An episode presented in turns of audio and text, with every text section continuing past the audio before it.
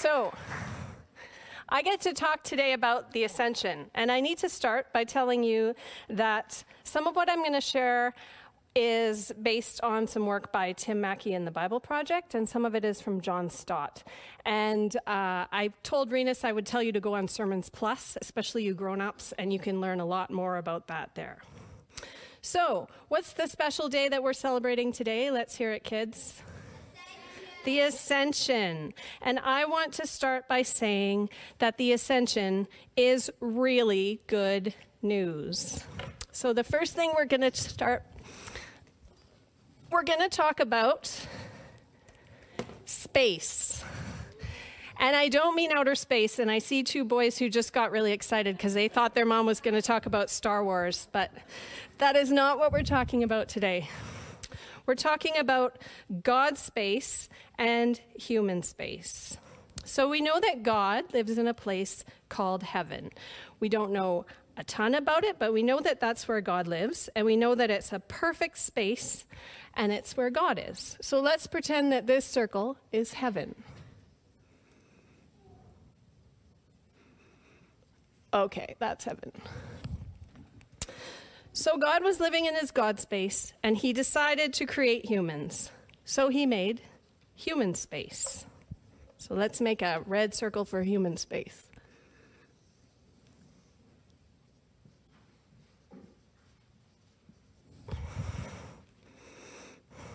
Who remembers where the very beginning of the Bible story took place? Can anyone tell me? The Garden of Eden. Good job. So, what in the world does the Garden of Eden have to do with the story of the ascension?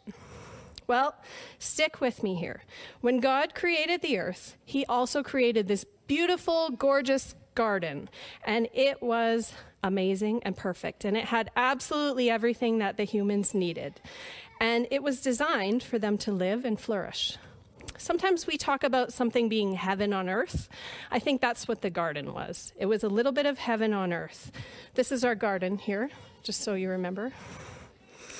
Um, and we know that this was a place where God and humans could actually be together, they coexisted.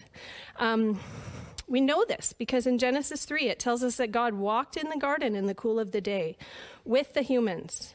So the garden fits right here in this overlapping space. That's where God and humans can coexist. But I think most of us know from the story of Genesis, the humans decided uh, they didn't really feel satisfied in the garden. They disobeyed God. And when this happened, they had to leave and they had to go into the human only space. The human space, well, it was kind of lousy. A lot of bad stuff happened. People didn't really want to be with God. They didn't want to listen to God. They were murdering each other and doing all kinds of bad stuff. Without God in the picture, the humans weren't very nice. They weren't very kind to each other. So it got messy. But if we keep going through the story, we see that there's this thread that God takes through the families of Noah, Abraham, Isaac, and Jacob, and down to the Israelites. So the Israelites became the nation that God chose to rebuild a relationship with. And we see this consistent picture through the old story of the Old Testament of God trying to bring the humans back into this shared space. And that's where this thing comes in. So I don't know if you have any guesses. I asked my kids to make a model. It is really hard to find one of these. I even asked I asked a hundred people on Facebook, and nobody could find me a model. But I got the kids to make one. It has some Lego pieces. Does anyone know what this is supposed to represent? the tabernacle. The tabernacle or the temple. The tabernacle is basically just the portable version of the temple, so I'm going to use both terms interchangeably here. Let's listen to some of the descriptions of how they made the temple from the verse from the book of First Kings. The inside of the temple was, was cedar, carved with gourds, open flowers, on the walls, all around the temple, in both the inner and outer rooms. There were cherubim, palm trees, flowers, pomegranates, and the tops were in the shape of lilies. Does that remind you guys of anything? The Ah, the garden. That's right. So we can infer that the temple or the tabernacle was supposed to be a physical representation of the garden and this shared space. And the most important part about the tabernacle was the very inner space. This was known as the Holy of Holies. The Holy of Holies was the most inner space, and that was where God lived. It was the space where God and humans could be together. The heart of the tabernacle, or the Holy of Holies, gives us a picture of God dwelling in the midst of humans. Okay, but here's the thing not just anyone could go up there, and not just any time they wanted either.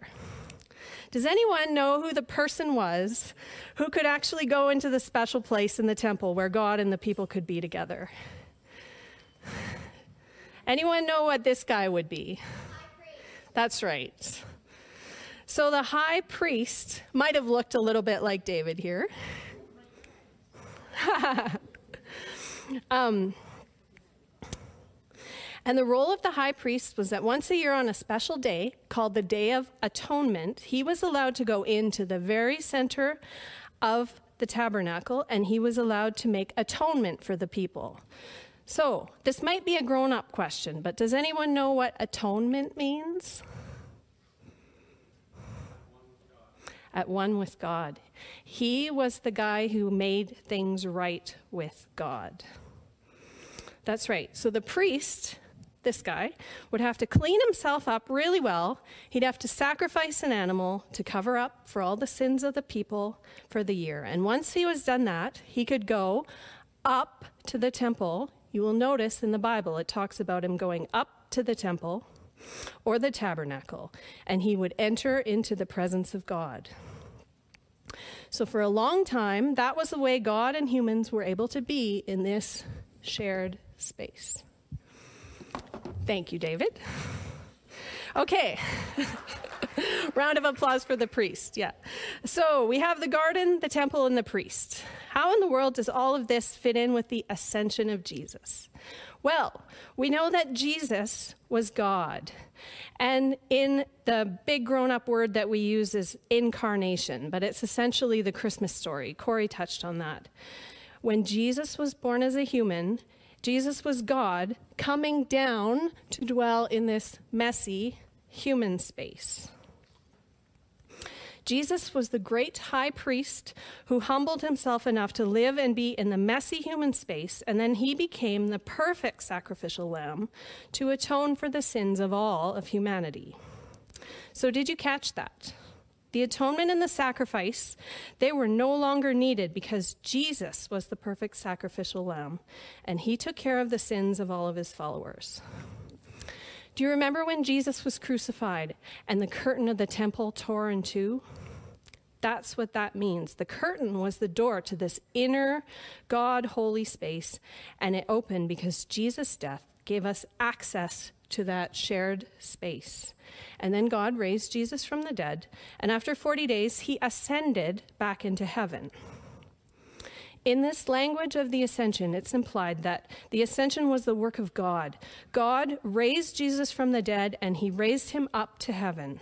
The ascension was the work of God bringing Jesus from the human reality back up into the God reality. And when he did that, somehow he could coexist in both spaces. So, this means that the ascension represents the completion of the whole story of God restoring his relationship with broken humanity. That sounds like really good news. Jesus was the firstborn of this new creation, which is able to live in this shared space. And you know, all those times we talk about the church being the body of Christ? Actually, we talked about it last week in your Sunday school lesson. Well, that means because we are part of the body of Christ, we get to be part of this new creation too. Because Jesus is the great high priest who talks to God for us, we're allowed to be part of the space where God and humans can live together. Eleanor did such a good job of reading that introduction scripture from Hebrews. This is what that means. Since then, we have a great high priest who has passed through the heavens, Jesus, the Son of God. Let us hold fast to our confession. Let us therefore approach the throne of grace with boldness so that we can receive mercy and find grace in time of need. So, what this means God doesn't see us for our mistakes or the things we've done to hurt each other. He sees the new creation. It means that when we approach the throne to talk to Him, when we pray and tell Him what we need, it means that God hears us. This also sounds to me like really good news. And one more thing. Before Jesus ascended, he promised that his followers that he would return again. But until that time, they could access this God space through the Holy Spirit. He passed on the Holy Spirit to his disciples 10 days after the ascension on the day of Pentecost.